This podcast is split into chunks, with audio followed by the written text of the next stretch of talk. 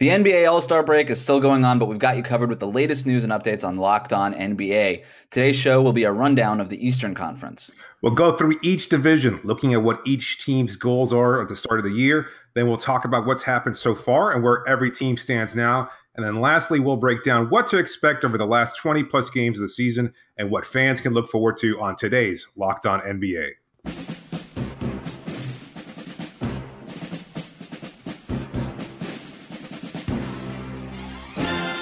Are Locked On the NBA, part of the Locked On Podcast Network. All right, let's do this. My name is Wes Goldberg. I'm a credentialed writer covering the NBA for the Step Back and FanRag Sports. You can find me on Twitter at WC Goldberg.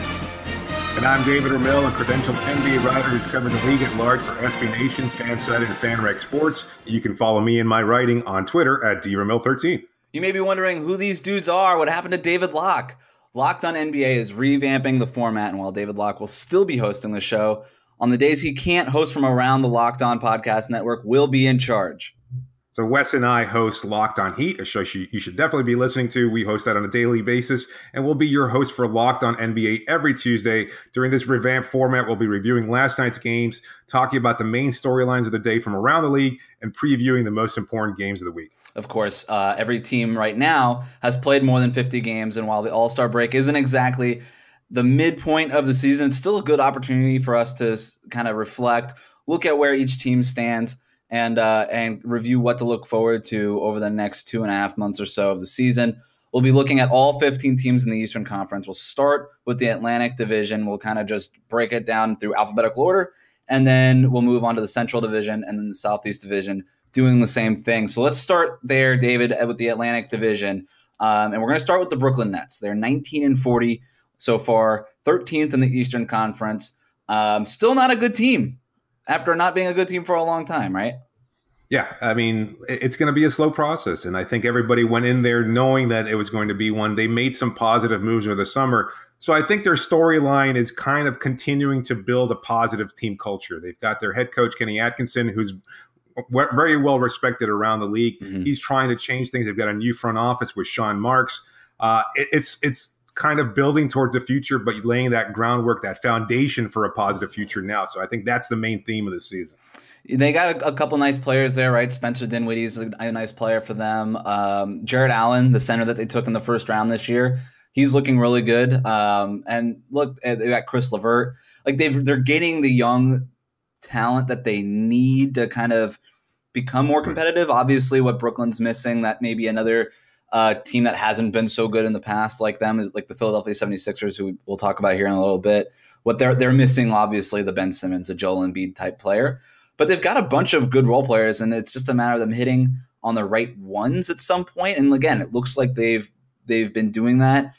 Um, they just they need to find probably a star, but that's much easier said than done, right? And that's just I guess for now, they're going to keep getting taking bad contracts in the cap space when while they still can acquire draft picks where they can, and then just hope that hope that they get lucky in the draft and or maybe a free agent signing here and there, and that's really what's what it's going to be until they start getting their draft picks back. But for now, you, I mean, you mentioned Atkinson. That front office seems to, you know, the the Brooklyn front office seems to trust him. There's going to be there's more and more stability in Brooklyn than ever, and that's a positive. And so so that's where they are now going forward it doesn't matter how many more games they win, or they're just really they're really just at this point looking for um, just I guess more production and more development from their young guys, right?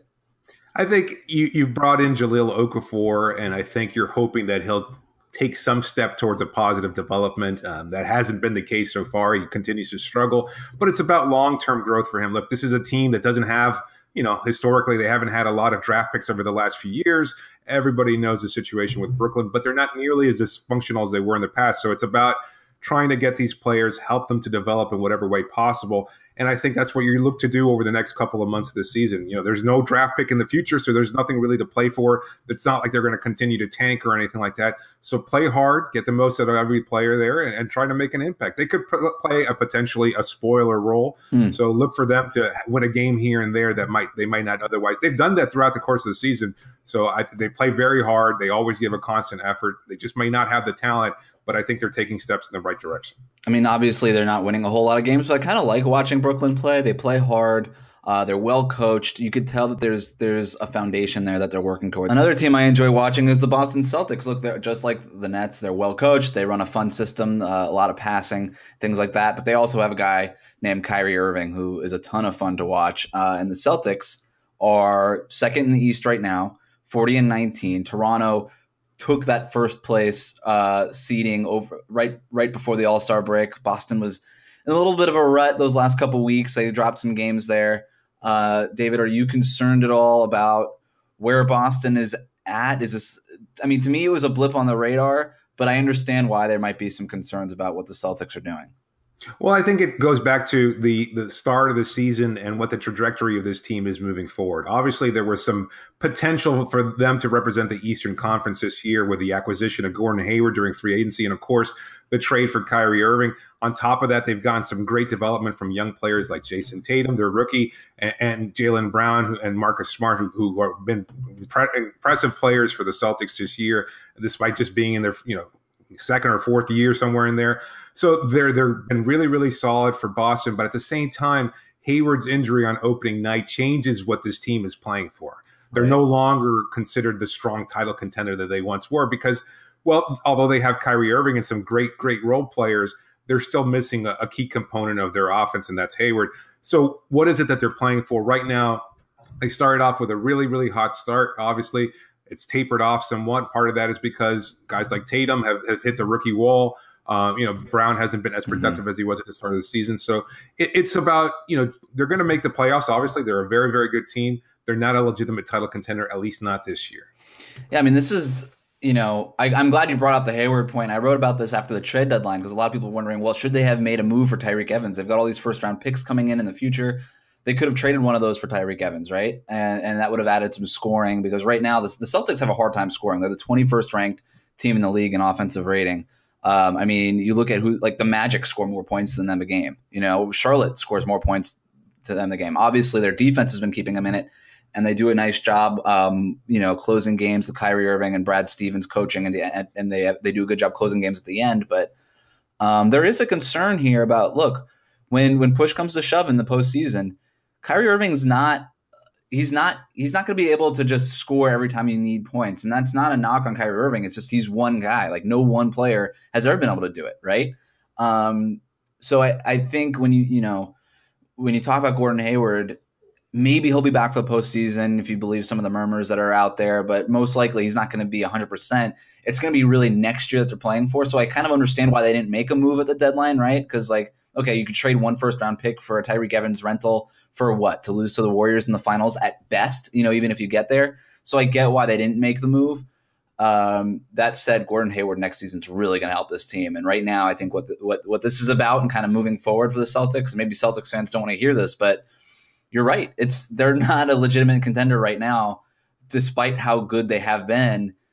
And it's really about seeing, you know, what guys like Tatum can do, what guys like Jaylen Brown, how much better he can get, uh, how how much better Kyrie Irving can get, and then just fitting in Gordon Hayward, uh, maybe when he returns or when he um, when he gets back next season and in the playoffs specifically, figuring out okay, what are teams like Toronto and Cleveland and these other guys targeting us on, and how can we improve on those things during the summer to make sure that that's not a weakness for us next year. We're really going to make a run at this thing, you know. Yeah, they've exceeded um, expectations. So I think everybody has to be happy with what Boston's done this year. But on the flip side of that, another Atlantic Division team that hasn't really met expectations has fallen short of that for quite some time. The New York Knicks, everybody's favorite Knickerbockers at 23 and 36, 11th in the East. What's been the story for them? Obviously, it's the same as it has been in years past. Uh, you know, there's new new front office there, same coaching situation with Jeff Hornacek. Still some struggles there. What's your overall take on what the Knicks have done this season, and what's uh, what's to look forward to, if anything, out of the Big Apple? Tanking? I mean, they they should be tanking. They should they should tank. Like like this is a team that like remember the Knicks. They started off pretty well. They started off hot there yeah. in the beginning. But oh look, the Knicks like they might be good this year. Uh, you know, Enes Kanter is looking really good for them. Kristaps Porzingis now now look, Porzingis is gone.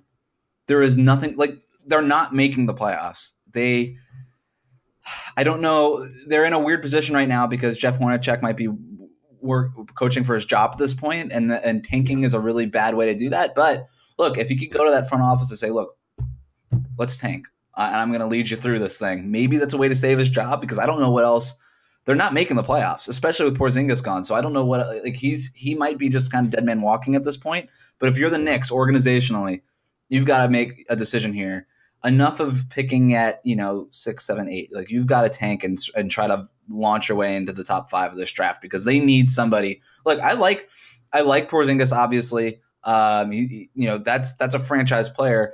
Um, I like Frank Ntilikina. I think he could do some things for you, but you're going to need somebody else there too. You're going to need somebody on the wing.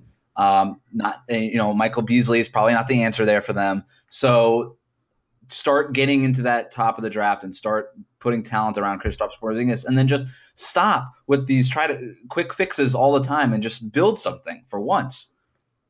Look, I mean they they've exceeded expectations somewhat in the sense that this was the first year after trading Carmelo Anthony to the Oklahoma City Thunder. They've made Kristaps Porzingis, and clearly so the centerpiece of the team. That's the way it should have been a year or two before. Uh, the reality is that Porzingis is a very good player, but there are concerns there about his longevity because I think we're starting to see at seven foot three, these injuries continue to pile up, and you wonder whether or not he's going to be able to play a full 82 game season sometime in the future. Uh, but at the same time, this year is all about continuing to develop these young players. A guy like Frank Ntilikina, a lot of Knicks fans like him. He's still very raw. He's a long term project. Guy like Tim Hardaway, who they re-signed mm. in the free, in free agency this summer, you know, he he's been a, a solid player for them. He still has his problems, but I think he's not necessarily lived up to the huge contract. They took a lot of guff for that, and rightfully so. But at the same time, he's shown that he could be a competent scorer and, and, and you know complementary player. His usage, but they do his usage is a little high, right? Like if they could get one other guy there to sort of take some of that ball away from him a little bit, I think he'd be more effective, maybe in a more limited role, right? Yeah, absolutely. I mean, look, they, they do need somebody there to be the star of this team to complement a guy like Porzingis, mm. uh, and, and they have they don't have that on the roster right now. I don't think Ntilikina is going to be that guy. He's just not. He doesn't project to be that kind of offensive player. Uh, he's a great defender. He's going to have some flashes here and there, but they need somebody else, like you said, to score off the wing. So they'll need to be able to find somebody like that in the draft. So for this year, it's all about positioning yourself for the best possible pick. They've got their draft pick. Take advantage of it. Go for the tank. Let's talk about these 76ers, David, because I know they're they're one of your favorite teams to talk about. I know from our Locked On Heat uh, show that uh, you're you've been a little low on Philadelphia a little bit this season. Now I want to ask you. This is the main question I've been wanting to ask you all weekend. Now after the All Star break, after watching Joel Embiid in the All Star game, are you a believer in Embiid? Are you on the Embiid hype train? Or are you still stubbornly against it?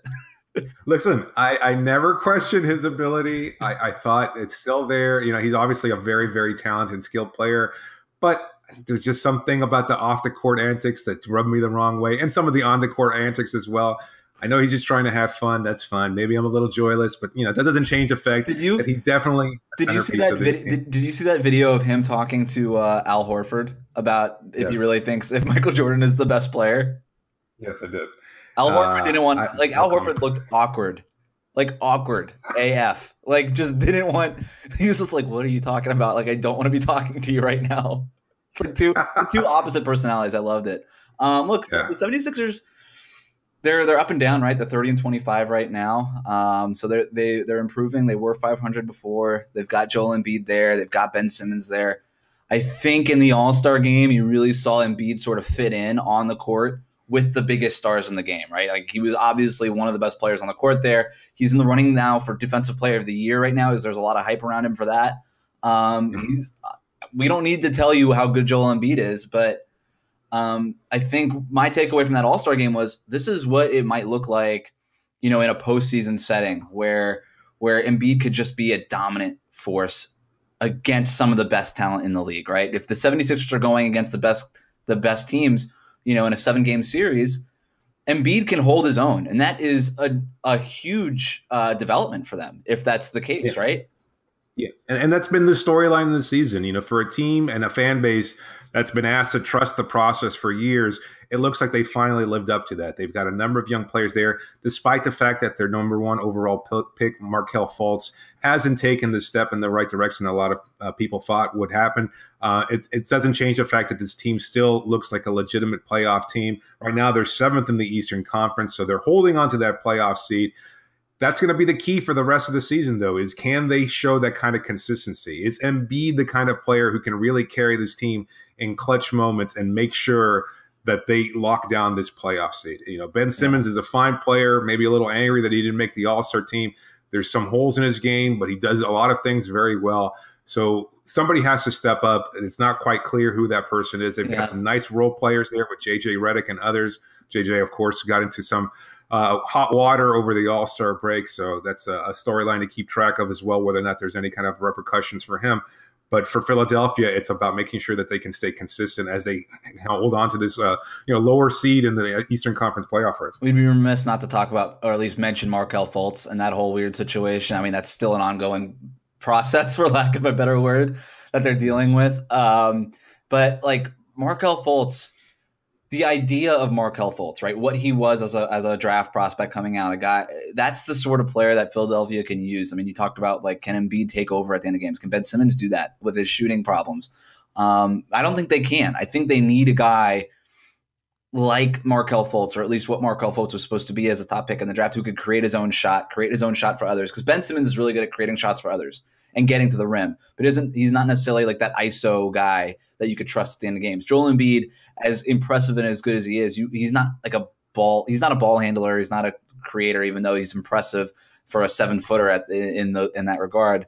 Like a guy like Fultz who can shoot from three point range theoretically, create you know create shots off the dribble, things like that. I think that's what they sort of need because that, that offense tends to bog down at the end of games when defense is really key in. And that's what defenses are going to be like in the postseason, at, at the end of games in the postseason, especially. Um, let's yeah, talk- for, for, well, just a, a, quick aside for all listeners. If you haven't read the piece from Kyle Neubeck over at mm. the Philly Voice, please do so. It's an incredible breakdown. Kyle's a good friend of mine, and, and he, he did an incredible job breaking down what's gone on with Markelle Fultz and how the shot has degraded since Summer League, where he had a really impressive showing, and then all of a sudden things took a, a turn for the worse as training camp started off. So definitely do yourself a favor and go check that out. Yeah, it's long too. It's one of those bathroom readers, um, but a lot of information that's necessary. Uh, Toronto Raptors, the last team in the Atlantic Division, first place in the Eastern Conference, 41 and 16 right now um, you know, during the All Star break here. And the third best team in the NBA right now. Could we say that if we were doing our power rankings? I think that's fair. Okay, I think that's fair. You'll, you'll, have some you'll have some people clamor for the San Antonio Spurs, and rightfully so, just because of their consistency. But I mean, they're making the most of what they can without uh, Kawhi Leonard, and obviously they're still a very good team, but I, I, think their ceiling is significantly lower than Toronto's at this point. Yeah, I mean Kyle Lowry's playing great. DeMar DeRozan probably the best year of his career. Um, another All Star out there who didn't have a great game uh, or a great finish of that All Star game. Good, good first three quarters, but not a great finish there. Um, you know, I think with Toronto, you probably have the deepest team in the league you know, with that with that vaunted bench. I mean, they're killing guys. they're killing teams with the bench. I mean, the starters have always been sort of been the headline for um, uh, for Toronto in the past, you know, and now it's really that bench is being is their strong their strong point, but that becomes less of a factor usually in the playoffs. And if we're going to look forward, like that's. I wonder, you know, does Dwane Casey, who's doing an awesome job coaching them this year, coach coach the East in the or coach Team LeBron or however it works in the in the All Star game. Um, does he stay at like nine or ten guys? Does he shorten it to eight or nine guys? Like that's going to be, I think, the question for them. Yeah, yeah, and, and, listen, that was the overall theme for this season is the fact that they kind of revamped their offense, went to a lot less ISO heavy ball, uh, changed how they they swung the ball around the perimeter there, and it's paid off. And Casey has done a fantastic job of implementing a new system and getting the most out of the players that they have in the roster, and obviously getting their bench to step up in key moments. So he's done a, like you said, a phenomenal job how he makes these adjustments in the playoffs. And although it's a tired narrative, it still applies. I mean, there are still a lot of fans around the country and around the world that are curious to see how Toronto responds in the playoffs. Hey, and that's, that's always going to be what dogs them. And that's that that should be the case. Like they haven't, they've only advanced in the playoffs one time. You know, in in these last few years during this this Lowry, Dwane Casey, DeRozan era. And Lowry and DeRozan, like, there's going to be questions about those guys, and Toronto fans hate hearing it, but like, it's it's true. They don't play well in the playoffs. Like that's not it's not a narrative being peddled out by the media, right? Like look at the numbers. They are some of they are the worst all stars in the postseason and have been for a long time. they need to be better for them. Like that bench, it might be good, but like I said, that becomes less like they need more from Lowry and DeRozan in the playoffs. Hopefully for DeRozan, like the, the addition of three point shot, right, helps him in the postseason a little bit here. But you know, you watch these Raptors games still, and they still have those tendencies to play a little isolation heavy every once in a while. I and, like I said, DeRozan at the end of the All Star game, he reverted back to old DeRozan ways, which is just kind of like holding the ball and not really doing a whole lot with it and struggling to get his own shot. Um, and I and you you have to worry that that could come back to bite them, and that leads us into maybe who might be the favorite in this in this Eastern Conference is. We'll talk about that team next as we wrap up the Atlantic Division. Um, we're going to be breaking down who might represent the Southeast in the NBA playoffs later. But we'll next we're going to be moving on to the most drama filled group in the East, and that is the Central Division. So I teased this a little bit. Let's talk. Let's start with the Cleveland Cavaliers, right? Obviously, revamped at the trade deadline. They lose a bunch. They get rid of Dwyane Wade, Derrick Rose, Isaiah Thomas. Uh, they bring Iman Shumpert. They bring in George Hill, Rodney Hood, Larry Nance Jr., um, Jordan Clarkson. They're 34 and 22 right now, still managing to hang on to being third in the Eastern Conference. Um, but they obviously they were the favorites entering the season because they had LeBron James and period end of story. That that fell off a little bit. Boston was the number one team for a long time. Toronto took the number one seed recently. Cleveland, after their moves, though, do you still think that they're the favorites in the East, David? I don't actually. I, am kind of still leaning towards Toronto at this point, but it's it's a, t- a much more difficult following the trade. Look, I think Cleveland's ceiling is higher now following the trades just because they were able to get mm-hmm. you know they were it was a case of and I've said this before addition from subtraction the locker room had become so completely toxic that it was necessary to kind of move some of these players there although I think Isaiah Thomas is probably a better player than George Hill but it's also about being able to complement LeBron and letting him do what he does best, which is dominate a game. And so the team that they currently have, while maybe not as talented as the players that they they moved out, are much better suited to complement him and and take them further. So I'm kind of curious to see how they incorporate Kevin Love when he comes back from injury.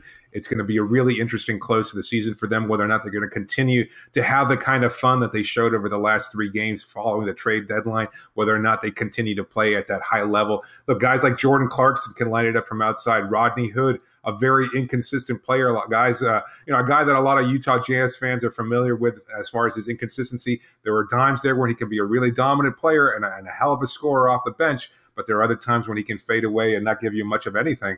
And so you wonder how long that can last in Cleveland. A guy like LeBron, obviously he doesn't have the patience for that. So we'll see if these players can continue to produce at a high level, complementing LeBron James to allow him what he does best. Uh, LeBron is obviously in a good mood. He was in a great mood during the All Star break. Uh, Team LeBron winning the All Star game, I think, was uh, something that he really wanted to do. So he's going to enter this next half in a good mood, which is great. That's, I mean, getting good mood LeBron is like kind of acquire like if if if nothing else, if Cleveland, if all Cleveland did at the trade deadline was make LeBron happy for another two months, right? That is a huge win for them. Having an engaged LeBron is it makes a difference for them, and I think they are the favorites in the East. I think who benefits the most, though, from this trade deadline was Kevin Love, because you rid yourself of the Isaiah Thomas project, right? Like you, he was playing with a high usage, he was shooting way too much, and that's because maybe partly they were trying to get him acclimated quickly, right? Like it was like kind of a fast start program for them to start to try to quick, quick start his uh, rehab, I guess, um, and getting healthy. You know, you had Derrick Rose there, you had Dwyane Wade there, who wasn't shooting as much, but still needs a certain amount of touches. You just had a lot of guys who sort of needed the ball, specifically in the backcourt. You get rid of all of them. They just got rid of all of them, and now this is going to be a very LeBron heavy team. But Kevin Love is still a dominant low post player. I mean, I wrote about this after the trade deadline, uh, and I meant, and I was looking up Kevin Love's um, post up possessions, and he's a better post up player than LaMarcus Aldridge is by uh, on post up points per post up possession.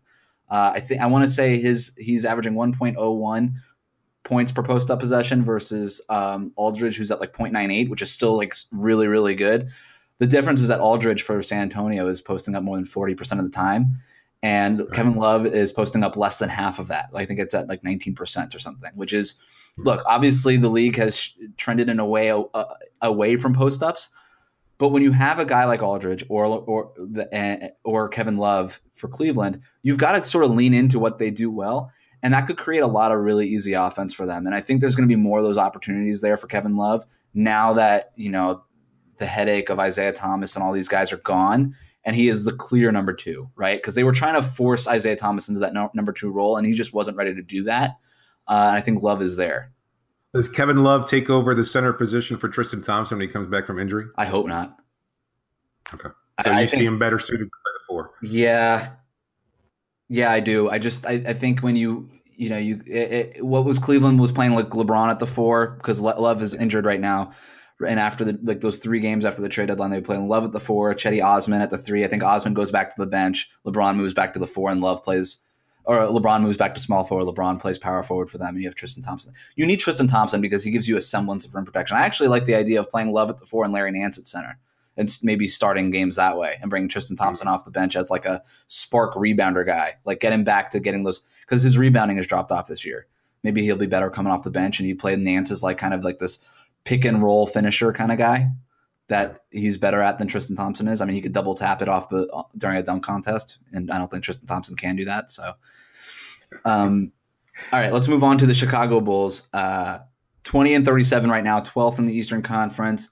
You know, the year at the year post Jimmy Butler, right? But looks like they've stumbled on some guys. Kris Dunn looks good for them, um, much better than he did in his rookie season in Minnesota, certainly. And Lauri Markkanen has been just awesome, right? Yeah, and, and, that's really what you could look forward to. This is a team that's been beat up, and again, rightfully so, for a lot of the moves they've made. They've come across, and again, rightfully so, for being very stingy, not paying players, uh, having a less than perfect training staff as well. So they've done some things badly. That Garpax combination in the front office of, of, of uh, uh, you know Jim Paxson yep. and, and Gar Heard have really struggled to make some good moves there. So it, it's been it's been a long time for Chicago fans. Uh, they've struggled through some hard years there, and there was some hope last season when they had the three alphas. But this is a new team, and it's about the future now. It's a brighter future than anybody would have projected. So I think that's what you look forward to for the rest of the season. Again, no playoffs contention really. At 17 games under 500, they're not looking to make a move in the Eastern Conference. So it's about continuing to develop Lauri Markkanen, make sure he doesn't get hurt. You don't want to hinder his development in any way, and, and just continue to build around the young pieces you have. Zach LaVine is going to continue to get integrated into the offense slowly but surely as he bounces back from injury. So it's they've got a nice core there, uh, and maybe they can position themselves in the future for a, a, a, nice draft pick or possibly a free agent. You know, maybe a veteran looking to make mm-hmm. some uh, some changes in, in their role. So it, it's not as bleak as it once was. And I think you have to look at the positives in Chicago and see that maybe they do have a brighter future than anybody would have expected. Uh, LaVine looks good for them, man. Like he's come back. He's you know obviously he's still getting into playing shape and stuff, but he's he's showing flashes and he's got that that alpha dog mentality that he wasn't really able. Like he he he tried he had it in Minnesota, but there was so many other. You know, Karl-Anthony Towns was really the the the lead dog there. Andrew Wiggins had to get a bunch of touches, obviously. So he couldn't, he wasn't really able to play that role in Minnesota as much as he probably wanted to, and he's sort of been able to do that um, in these few games that he's played for Chicago. He looks good for them. I mean, I've actually been pretty impressed with how he's looked. Um, I'm with you, man. I, I think they've done as well as they could have in that Jimmy Butler trade, and I, a lot of people killed him on draft night when they made the deal, uh, myself included. Like I'm not immune, immune to that, but Larry Markkanen is better than I thought he'd be. Uh, Kris Dunn was certainly like that wasn't just a throw in. Like they clearly liked something about Kris Dunn, and he's playing much better than he did in Minnesota. And Zach LaVine looks to be like that's none. Of neither of those guys are as good as Jimmy Butler, and probably not won't ever like Markkanen could get there, I guess theoretically, but it's no guarantee that any of these guys will ever be as good as Jimmy Butler. But with the three of them, now you've got a full team. They obviously failed to build around Jimmy Butler, and he's Jimmy Butler is not as young as these guys, so the window was tightening in on them. So it was, I guess, it was really like, in retrospect, the right move to move on from Butler. Um, probably not in the way in which they did it with like you know the guard in, in typical Garpax fashion, but um, it looked good. Uh, so these next few games, I mean, it's just really like you said about just watching the development, trying to hit again and in the dra- in the draft coming up, and then just moving on and and just keep building. So um, while the the playoffs may not be in the future for Chicago, a team that's definitely looking to make it to the postseason, the Detroit Pistons, currently at 28 and 29, ninth in the East. They made some big moves, so clearly they're positioning themselves to to uh, make a run for the playoffs. Obviously, the news recently in Detroit was the acquisition of oft injured forward Blake Griffin from the LA Clippers. They traded away a number of role players. Still without Reggie Jackson, who's injured for a few more weeks and, and may look to come back at some point uh, in early March. What do you think of Detroit's chances for making the playoffs this year? I mean, I think they're they're a pretty safe bet. I think for the playoffs. Uh, we'll see what happens when uh, you know sort of the shine and the energy around the Blake Griffin acquisition falls off a little bit because I think you're, you're going to have that initial boost of adding a guy like Blake Griffin. Um, but at the same time, he'll get more accustomed to playing next to Andre uh, Drummond. They'll get uh, and you know the rest of his teammates there in Detroit. I, I I was really low on Detroit before the Blake Griffin trade. You know that from our discussions on Locked On Heat. I always thought like, look, if there was a team that was going to drop out of the playoffs, it was Detroit. I think the Blake Griffin trade really helps them this season. Um, and See, I'm not. Go ahead. I, I kind of see. I kind of see it the other way. To be honest with you, I think it's going to be too difficult to try and get Reggie back once he does come back, and make sure that that trio, along with Andre Drummond, work as well as possible. And I just don't know that Blake's as talented as he is, I don't know if he's the kind of guy who can lead this team uh, from well, an the, emotional the, standpoint. The big if is if he could stay healthy, right? But if he's healthy, oh, he, gives, yeah, yeah. he gives them what they were like. We don't know what Reggie Jackson's going to be when he gets back, right? And yeah. Blake Griffin at least is he's a, a, an extremely good passer. He can initiate he can initiate an offense. He's productive.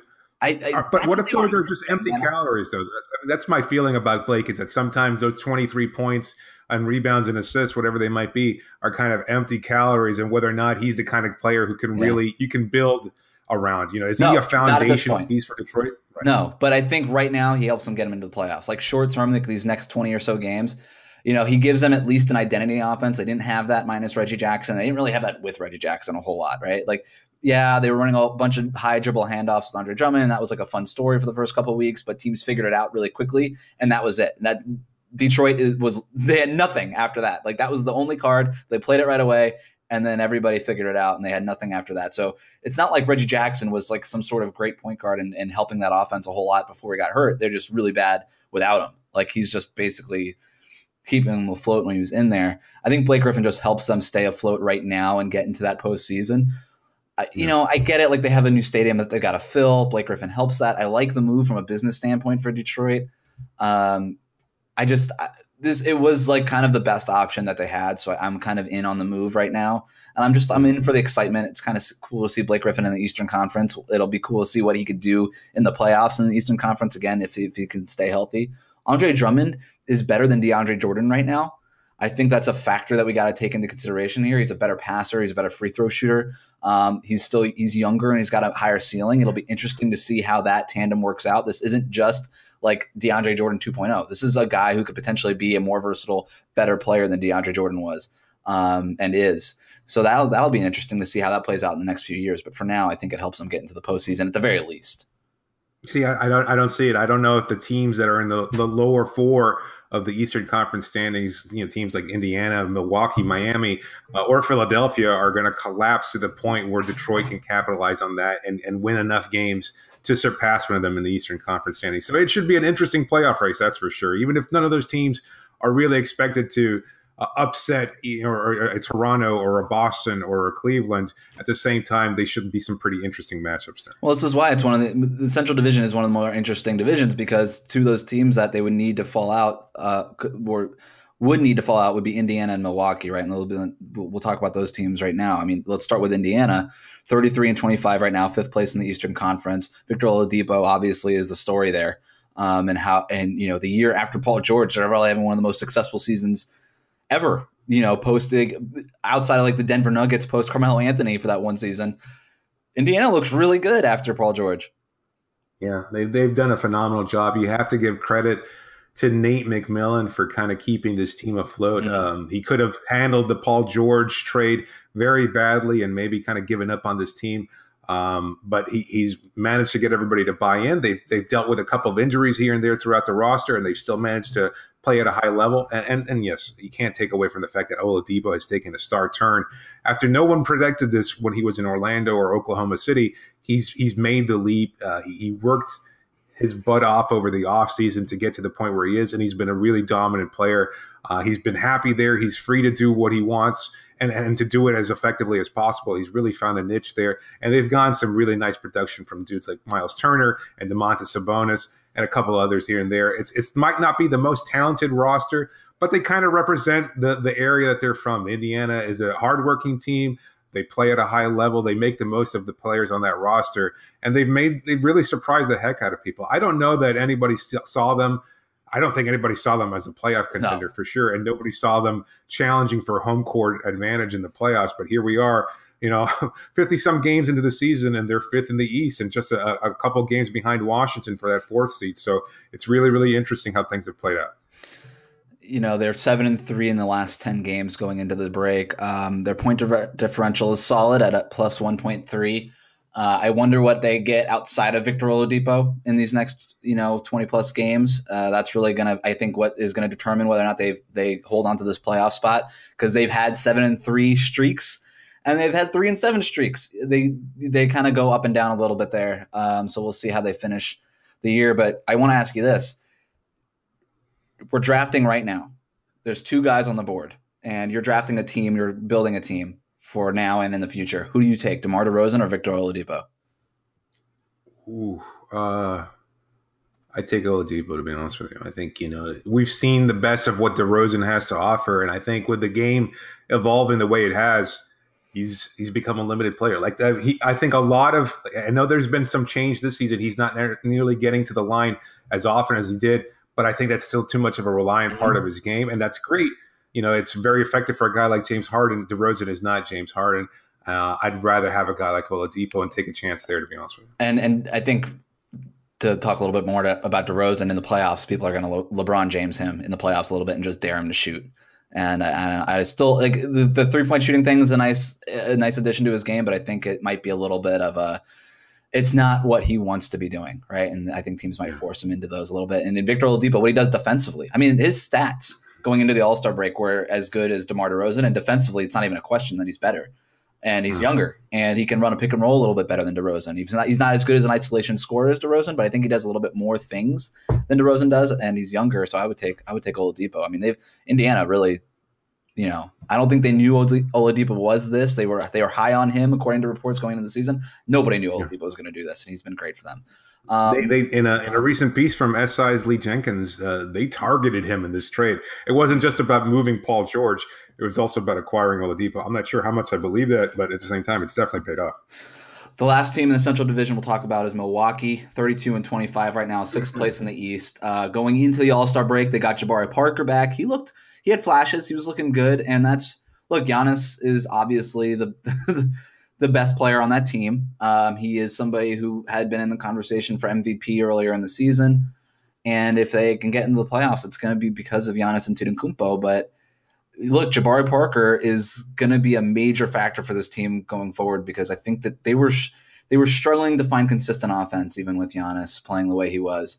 Um, so if, if Parker is healthy, that's going to be huge for this team. And I think that's really what you're you're going to be looking at these next 20 plus games. Yeah, look, they fired Jason Kidd, and for good reason. Uh, yeah, he was not getting the most out of this team. Well, his his style wasn't working as effectively as many people had hoped it would. He wasn't getting the most of them, particularly offensively. They were struggling defensively as well.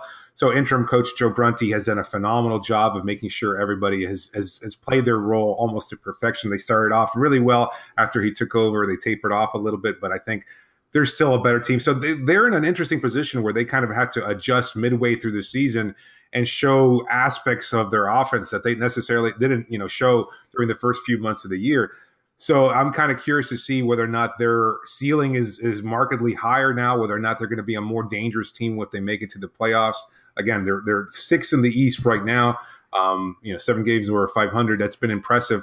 A lot of people expect with a player the talent level of Giannis Antetokounmpo that he's going to be able to carry this team to that over the hump. Uh, I'm not sure I see it necessarily with Milwaukee. I think there's definitely potential there. They look really, really great on spurts, and then they look pretty bad in others. Uh, they they might be a year or two away from mm. being the dominant team in the Eastern Conference. But at this point, again, they're a legitimate playoff contender, and they could be dangerous in the playoffs if they're during those, during, you know, if they're playing during one of those hot streaks.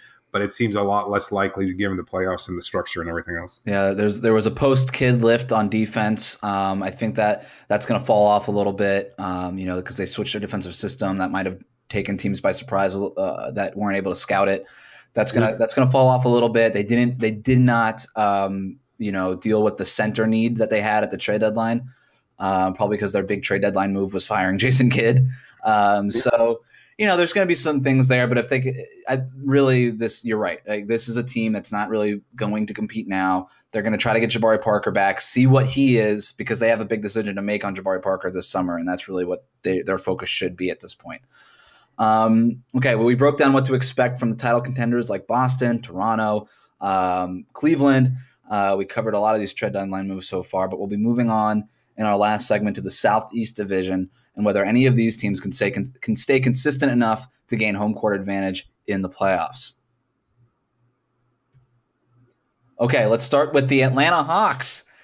This is a very different Hawks squad than we've been used to seeing. 1841, 15th place in the Eastern Conference. That's good for last. Um, so everything going to plan for Atlanta so far, right, David?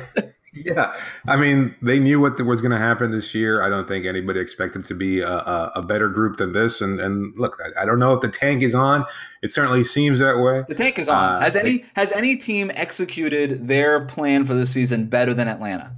I would say no. Like their whole plan was to get the first pick in the draft, and they are right now ready to get it. Like they are right there. I don't know that any team has executed. Like even the Warriors are having some they're struggling out there in, in Oakland a little bit. I think Atlanta has executed their plan to perfection so far. That's a good point. Although you know what, Orlando, a team that didn't plan on being this bad this season, is right there, neck and neck, as far as the worst of the worst. Overachieving, Orlando is by underachieving. They're overachieving. Um, look for, for, the Hawks. I mean, there's not much to look forward to. They wanted to see what they could get out of Dennis Schroeder. Mm. Um, he's a focal point of that team moving forward. Uh, they got John Collins in the draft. He's shown some promise as a rebounder. He's got a lot of energy there. Uh, he can finish obviously at a high level around the rim. He's a very explosive, athletic dunker. If you haven't watched him perform, go do yourself a favor and watch some of his highlights. They are jaw dropping. It's been it's not a fun team to watch. I'll be honest with you. They're not uh, you know obviously not a lot of fans there, but at the same time, uh, not a lot of people around the country watching Hawks games, and for good reason. They play hard but it's just it's just not fun. There's not yeah. much there on offense. They struggle to put up points, uh, and and you know they're playing for a future. So who knows how it'll all play out at this point? But for now, it's all about making sure nobody gets hurt and making sure they continue to lose as many games as possible, and, and working on that plan and making sure it comes to fruition. And trying to decide who they're going to be taking at the top of the draft. I mean, if if the lottery plays out and they end up with the first pick, you know, I I trust this Hawks um, front office to make the right choice. They've done a good job drafting in the past. Um, Schroeder looks like a nice player for them. Uh, I've never been high on Schroeder, but you look at his stats. I mean, his his um, his pick and roll ball handling numbers are very high. He's in a in a high percentile on that as well as on isolation. Uh, he's a guy who can who can lead an offense. I don't know how to what point he can, but he's proven that he's able to do it um, at an efficient rate. You know, it's not this isn't just like big stats on a bad team sort of situation. I mean, he's efficient in doing it for the most part. Um, so I like that. They've got some nice players around him.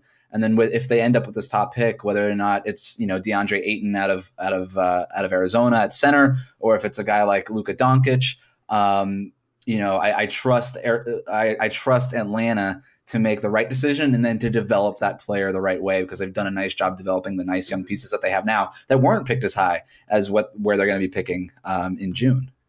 Yeah, so yeah, I don't know. It's not a lot of fun to watch. I, I'll admit I have not seen a whole heck of a lot of Atlanta games. Seen them here and there, and uh, unfortunately, they're just not. They're not very captivating. And they're not supposed to be, right? Like they're. I don't think that they ever thought that they would be. I think it's you know they've got I think they're gonna they're investing a lot of resources into players that aren't necessarily playing for the Hawks right now. You know, scouting and stuff. Let's move on to the uh, Charlotte Hornets. Another really hard team to watch, especially when they were without Kemba Walker for that little bit. Uh, 24 and 33, 10th place in the Eastern Conference. Uh, what is there to talk about Charlotte? Just another underachieving uh, season for them. They're going to miss the playoffs in three out of the last four years. Um, obviously, Steve Clifford was dealing with his illness uh, for some of that for some of the season. He's back now, but um, you know, this is a team that was thought about as a team that could just blow this thing up at, at the at the trade deadline. They kept Kemba Walker. Uh, they they they unfortunately for them kept all of those big contracts, the Nick Batums, the Dwight Howards, the uh, the Michael Kidd Gilchrist. Like they signed a lot of guys in the last two or three seasons to big deals, and the, they haven't paid off. Um, so Charlotte's in a little bit of a bind right now. Yeah, it's it's bleak in there to be honest with you. Uh, you know, they were hoping that they could build on the success from a couple seasons ago when they awarded these big contracts. They thought Kemba might take another step forward. He's been a really great player for guys like Nick Batum, Michael Kidd Gilchrist, and, and even their rookie Malik Monk have not had good seasons. So there have been some struggles there. Obviously, a guy like Frank Kaminsky, who's been with the team for three years, hasn't really shown that he's a consistent enough role player to provide much of anything other than the occasional perimeter shooting. It's not good there. And, uh, you know, Steve Clifford's a really great and underrated coach, but he hasn't been able to get the most out of this roster this season, maybe because he was out for as long as he was. And, and, and, look, the team has struggled. Obviously, at 24 and 33, I think a lot of them internally they saw themselves as a playoff contender. They've fallen short of that. They had a nice start to the season and then tapered off again. And, uh, you know, we're starting to see some of the fallout of that. Mm-hmm. Uh, special note today that uh, ESPN's Adrian Wojnarowski is reporting that Charlotte's general manager, Rich Cho, will not be retained by the team. Uh, owner Michael Jordan is uh, making a change. He does not like the way this team has come together or failed to come together. He wants something different. And he's reportedly looking to bring in former Lakers GM Mitch Kupchak – who played at University of North Carolina, of course, Jordan's alma mater.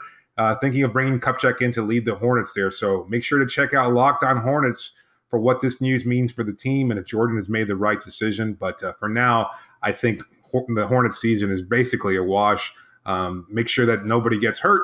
Yeah. Uh, if not necessarily actively tanked and do whatever's possible to just make sure that nobody gets hurt for the rest of the year. Rich Cho is a media friendly general manager, um, but he didn't do a good job. And I think like if you look at what's been going on there, it's that's very obvious. Like there was no reason to bring in a guy like Dwight Howard. There was no reason to sign sign these guys who just didn't pan out. I mean, it just didn't it just didn't work. And a lot of times it's luck, but it was it was too many bad decisions and and it's going to be Mitch Kupchak's problem possibly if they end up going with with Kupchak to to figure this thing out. Um, let's move on to a team that's close to home to both of us, David. We we host we host Locked On Heat. We know a lot about the Miami Heat. That's our next team here. Uh, they're thirty and twenty eight uh, at the All Star break. They're eighth place in the East, barely clinging on to that eighth seed um, after being in the mix just a couple weeks ago for that third, fourth seed.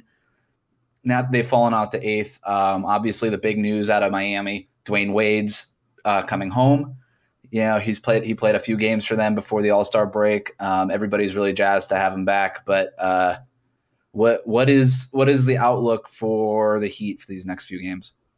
Look, uh, you know, obviously, listen to our show for for much more in depth analysis, but um, you know, Miami's yeah, that's the way we do it. At 30 and 11 at the start at the end of last season, I think a lot of people expected this team to be very good. We were wondering whether or not it was a mirage, whether or not they would be able to continue it uh, and remain, you know, contain that uh, that consistency there at such a high level.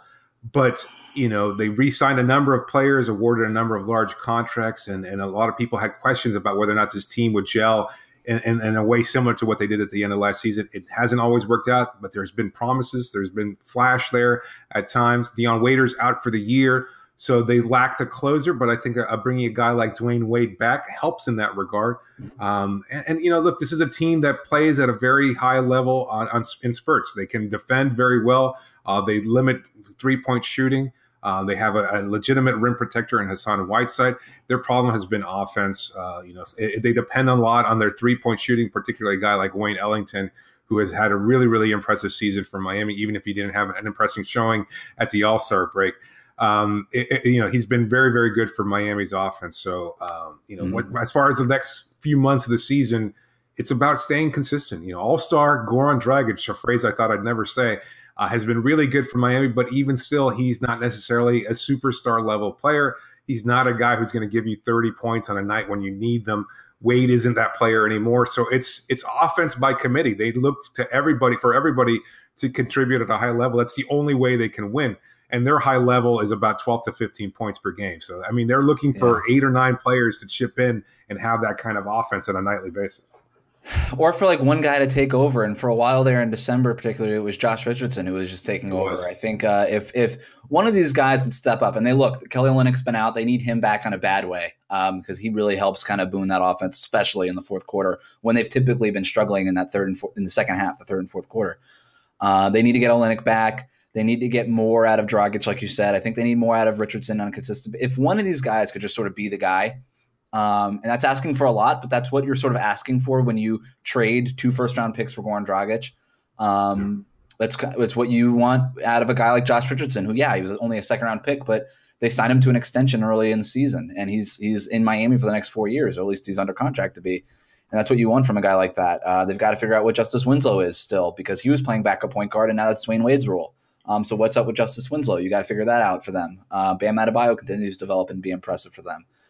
Uh, I think that the worst case scenario, you know, looking ahead um, past even this season, is the team we just talked about is Charlotte. Like the Hornets, in a two or three year span, signed a bunch of big contracts, and those those contracts largely did not work out, and now they're stuck with them. And I think for Miami, that's what they're that's they could be looking down the barrel at a situation like that where Hassan Whiteside's twenty plus million dollar contract is untradeable where where a guy like James Johnson and Dion Waiters and Tyler Johnson can't be dealt, and you have to wait out these long these big deals. And um, that's the worst case scenario. The best case scenario is that they live up, they meet or or or live up to those expectations that come with those deals, and you're able to package together some of these guys for for the right star piece. That's probably the best case scenario but that's it, that's all up in the air right now if you're Miami. So what you're doing now is obviously the playoffs are a focus for them. There's no reason for them. I mean, there was a reason for them to tank, but it's too it's too late. Like if they would have tanked at the beginning of the season, their pick is top seven protected, so they would have theoretically been able to do that. Um, or or else it goes off to Phoenix for that Dragic deal.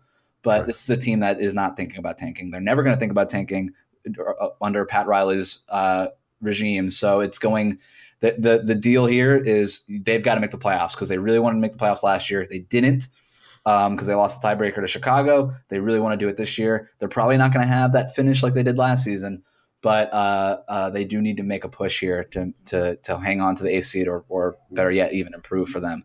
Um, let's. And, and, well, no, and, and look for Dwyane Wade and the impact he can make. Obviously, yeah. I think he's you know he's no longer the superstar he once was but he can still have a positive impact. Watch how he plays alongside Miami's bigs, and if he's able to make a positive impact as a mentor, even for guys like uh, you know uh, Richardson and even Dragic, who he played with a couple seasons ago in Miami. So that's that's definitely something to keep an eye out when you watch Miami later this season. All right, let's talk about their uh, Florida State partners here, the Orlando Magic. I really don't want to spend a whole lot of time talking about them, David, because they just suck to watch and they're not fun to talk about. I mean Aaron Gordon's their best player. He's been really good for them. He's a three point shooter now. Um, he looks like a franchise cornerstone if they manage to to retain him. Um, yes. And uh, that's all I've got to say about the Orlando Magic. What say you? Look, their expectations were higher this season. I think uh, they had hopes that they'd be a playoff contending team. They started off the season really, really well, showing a kind of dynamic offense and three point shooting um, that made them one of the better offenses in the league. Honestly, on a par with Golden State. Yeah. That tapered off, wasn't really sustainable. That was, that was for like a four or five game stretch there, right? I think it was a little longer than that, but yeah. still, obviously, uh, not long enough to really propel this team into the playoffs. Things fell apart. Injuries hit. Uh, Aaron Gordon missed has missed a bunch of games um, you know, it, they're they're in a, in a bad place right now because nobody knows exactly what's going to happen in their future. They've got Mario Hezonja playing at a high level, but he becomes an unrestricted free agent after his third season in the NBA. Uh, he could sign anywhere. They just traded away Elfrid Payton, their first round pick from a couple seasons back, for mm-hmm. a second round choice. And Gordon while he's a very fine player, may not be the kind of centerpiece that you can build around. So they're they're kind of stuck there with a number of bad contracts, particularly uh, you know Evan Fournier. He's not a superstar. He's a fine player, good shooter. Uh, Bismack Biyombo is getting paid a heck of a lot of money for being yeah. one of the worst offensive players in NBA history. Um, so they, they're they're struggling. I mean, the good news is that Gordon is expected to come back from a hip injury that kept him out of the slam dunk competition soon. And Jonathan Isaac, their rookie out of Florida State, who showed some real promise off the bench, uh, is bouncing back from injury as well. So over the last 20 games, again, I, I, think this is a team that could be a definite spoiler in the Eastern Conference playoff race. Um, I wouldn't. I, I don't know about that. I, I think they're just. I don't know if they could be a spoiler. I just for them, look if they when they get Gordon and Isaac back, I like Jonathan Isaac a lot. I think they've figured out their situation at forward between Gordon and Isaac, and if nothing else, they've gotten that. They just haven't been able to find a guard for a very long time. Like dating back to when Dwight Howard was there. Like if they had a guard that could really do something, they probably win a title with Dwight Howard, but they they weren't able to do it. Um, love Jameer Nelson. Nothing against Jameer Nelson, but they needed something extra. Um, and they've been struggling to do that. And their center position is is a mess. Like they probably should have traded Nikola Vucevic last year. Um, his trade value dec- has declined, and uh, Bismack Biyombo is one of the another one of those bad 2016 summer contracts that is just not going to work out for them. And it's going to be it's going to anchor their uh, their cap situation for a little while here. So. Um, nobody's going to help them out with that probably unless they put a bunch of assets on top of it, which they, yeah, they can't afford to do because they need them. They need draft picks to find their next, you know, team that that could be anything close to a playoff team. Um, let's move on to the, our last team we're going to talk about here, the Washington Wizards, 33 24, 33 and 24 right now, fourth place in the Eastern Conference. Look, um, they've kind of been that fourth team in the East all season but there is a clear delineation between them and the top three teams. You know, when we talk about Boston, Cleveland, and Toronto, there. Uh, and this is right. I think what we expected out of the Wizards going into the season. They, they are who we thought they were, right? there's holes there, and, and you know, yeah. obviously with their backcourt, uh, they've got the chance to be a very good playoff team, but not ultimately one that's going to really contend for Eastern Conference supremacy. They're not going to take the Eastern Conference throne from Cleveland or a, a, team like Toronto or Boston. So you're absolutely right that there is that big gap there. They've gotten some nice contributions off guys off the bench. Otto Porter, who signed a huge contract this past season, Kelly Oubre Jr. has been a nice perimeter defender and scorer for them. So there's hope there, but at the same time, uh, you know, there's also issues going on. Whether or not you know this team can continue to get along with a player like John Wall, who's rubbed some uh, some of his teammates the wrong way in recent weeks. He's dealing with an injury that's going to keep him out for a few more uh, weeks, I think. Uh, and they kind of bounced back after his, his loss. They, they, you know, they mm-hmm. they all maintained, and I talked to a lot of guys in the locker room. They all said they were obviously a better team with John on the roster, but that doesn't change the fact that they're playing at a very high level without Wall there. And then he made some comments to the media that kind of, you know, showed that there might be some divisiveness there. Uh, I wonder if that's going to play out later on this season when they're, you know, when they're going to have to have games come down to the wire that they need to win in order to make a, a final playoff push. You hope we wonder whether or not uh, there's going to be any kind of uh, in in locker room in house fighting or anything like that that might change the, the the dynamic of this team. I mean, if I'm a Washington basketball fan, that's I'm freaking out about John Wall because you know stars are on the move every couple of years or at, lately every year in the NBA. And if you think about which one might be next, if you were to if you were to play a game and say hypothetically which is who is the next star on the move, John Wall is near the top of your list, right? Just because of all this stuff that's happening, he hasn't been happy. Or he hasn't been elated to be in Washington, I should say, in the last for the last few years, and it would make sense if he wanted to change of scenery, especially if you think about the Wizards late like they just they've they've not been better than the whole than the sum of their parts. You know what I mean? Like you think a team with John Wall and Bradley Beal and Otto Porter, who's been really good for them, should, should be better than or at least more consistent than what they have been, and they just haven't. Um, and it's unclear what the fix is to get them up to that next level because they've been about this good for a long time. And even as Otto Porter and Kelly Oubre, like you said, they've gotten better this season. The team really hasn't gotten better in a weird way, even though they're getting more from other players outside of Wall and Beal. So um, Wall's obviously injured right now, wasn't able to participate in the All Star game, um, but uh, when they get him back, it'll be interesting to see how that plays out. And I like Washington. I like their parts. I wonder if you know that chemistry could sort of start to come get come together. Winning obviously creates chemistry, or maybe at least the facade of chemistry. But there, something needs to happen. Some sort of on a molecular level, like something needs to get fixed here for them to be better than what they are, or or down the road you start thinking about you know maybe this is a los angeles clippers situation mm-hmm. type thing i don't know um, but uh, for Here's question do they hang on to that fourth seed or does indiana milwaukee philadelphia or miami surpass them that's kind of what I wanted to ask you. You beat me to it because I don't know the answer. I, I, don't either. Uh, I think they hold on to it. To be honest with you, I just don't yeah. see enough out of unless Milwaukee really continues to play at an extremely high level. I don't see either of those four teams really being able to, you know, get past Washington. I think there's still enough there between the play of Beal uh, uh, and you know eventually when Wall comes back, I think there'll be enough to just yeah. you know do enough just to hang on to that fourth seed. they're more talented probably than any of these other teams when they get Wall back. I mean, Philadelphia is young, Milwaukee obviously has Giannis, but I think from you know from one to fifteen, Washington's probably still the most talented team among the group. So if I had to bet a dollar, I'd bet it on Washington. But I'm not expecting to get that dollar back. I don't know. I don't. it really, like I said at the beginning, it doesn't matter. It just. At this point, Washington would play the Pacers in the first round in the playoffs, um, and I wouldn't. I'd, I'd probably pick Washington in that series, but I wouldn't feel good about it. I just, you know, they're just so inconsistent. There's you don't know what to expect from this team. Good point. Uh, that's all we have for today's episode. We'll be handling Tuesdays for the rest of the season, but tomorrow's show will be run by a whole new set of hosts. So make sure you tune in for the latest news and updates. Make sure to subscribe to Locked On NBA and the Locked On Podcast Network and leave us a five star review so more people can find the show. And you could do that on Stitcher, iTunes, Spotify, wherever you listen to your favorite podcast. Thanks for joining us, and we'll catch you next time on the Locked On NBA podcast.